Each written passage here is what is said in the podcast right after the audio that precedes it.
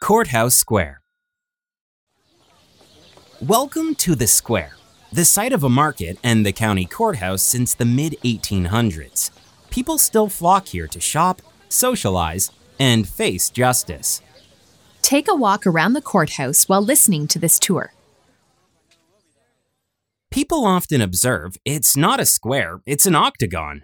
The design is unique in Canada, with eight commercial blocks and roads radiating out in alignment with the eight points of a compass. A well known story suggests the town plans of Goderich and Guelph were accidentally switched, but historians dismiss this as nonsense. The plan was chosen by John Galt, superintendent of the Canada Company and co founder of Goderich in 1829.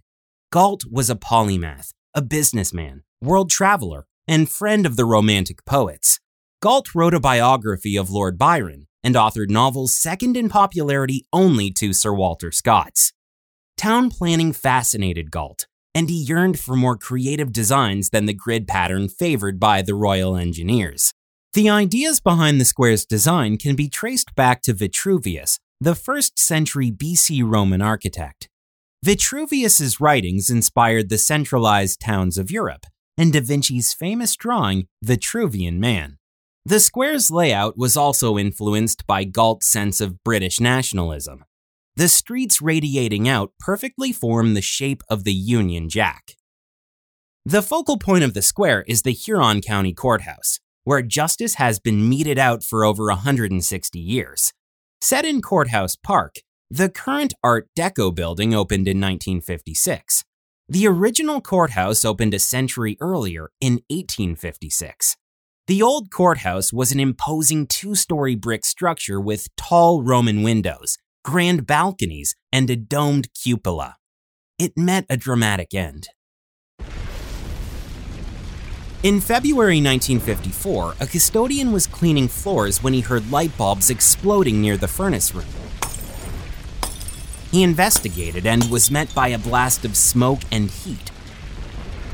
So he sounded the alarm. The Goderich Fire Brigade arrived quickly, but flames engulfed the building and shot through the roof. Crowds gathered on the square as word spread around town. Patrons poured out of the nearby Park Theater, which is still in operation today. Sheriff Nelson Hill bolted from a Lions Club meeting at the Bedford Hotel and into the building to grab a briefcase full of papers from his office. County engineer Peter Patterson dashed into the burning courthouse to save plans for the Auburn Bridge, slated to be built later that year. The engineer barely escaped with his life. Within seconds of his exit, his office ceiling collapsed. Knowing the building was doomed, the county clerk ordered the fire brigades to hose down the corners where vaults held the most crucial county records. When the vaults were opened three days later, most of the documents had been spared. Two years later, on May 29, 1956, Ontario Premier Leslie Frost opened the new courthouse that still stands. More than 10,000 people toured the new facility that day, and Goderich Mayor J.E. Huckins presented the courthouse with its clock, set to chime every 15 minutes from 5:55 a.m. to 12:05 a.m., as it still does today.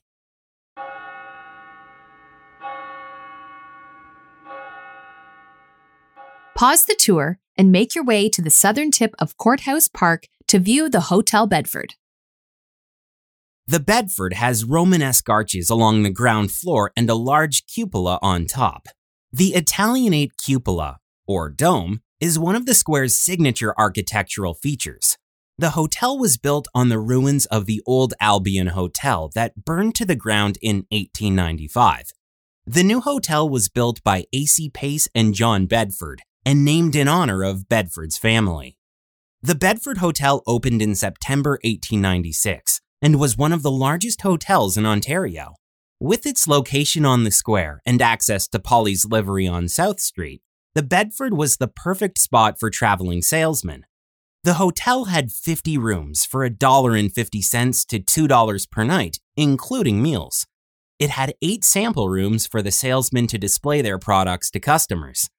On top of that, the Bedford had electric lights, call bells, steam heat, and a spacious modern public house well stocked with the finest wines, liquors, and cigars. Jonathan Miller was the Bedford's first manager. Weighing in at an imposing 465 pounds, Miller was dubbed the biggest man in Canada. His giant stature matched the size of the new hotel. Miller kept order in the Bedford's public house by cracking a bullwhip at the patrons when he had to. Even though Miller was big, he could move. He could run around the square when the clock began striking noon and complete a circuit before the 12th chime. Give it a try if you'd like. Over the years, the Bedford hosted many famous guests, including Walt Disney, Ontario Premier Leslie Frost, and Canadian Prime Ministers Louis Saint Laurent and Brian Mulroney. The Bedford also served as a community hub. In the aftermath of the Great Storm of 1913, shipping officials headquartered their ground search and recovery operations at the Bedford.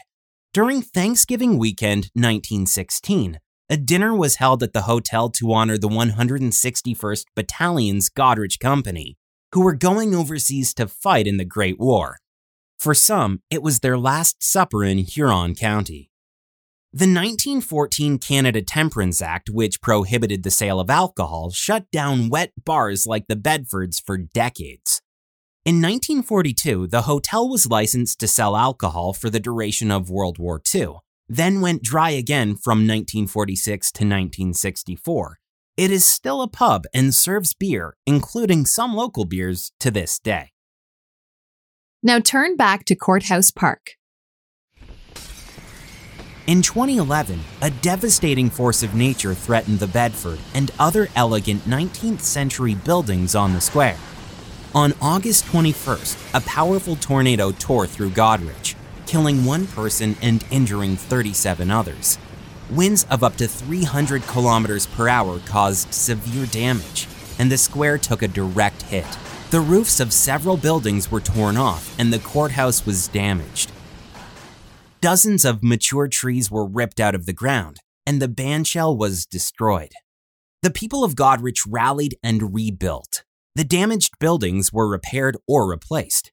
164 new trees were planted in Courthouse Park. The large variety of trees planted, most of them native to the area, make the park the most diverse in Canada as far as tree species.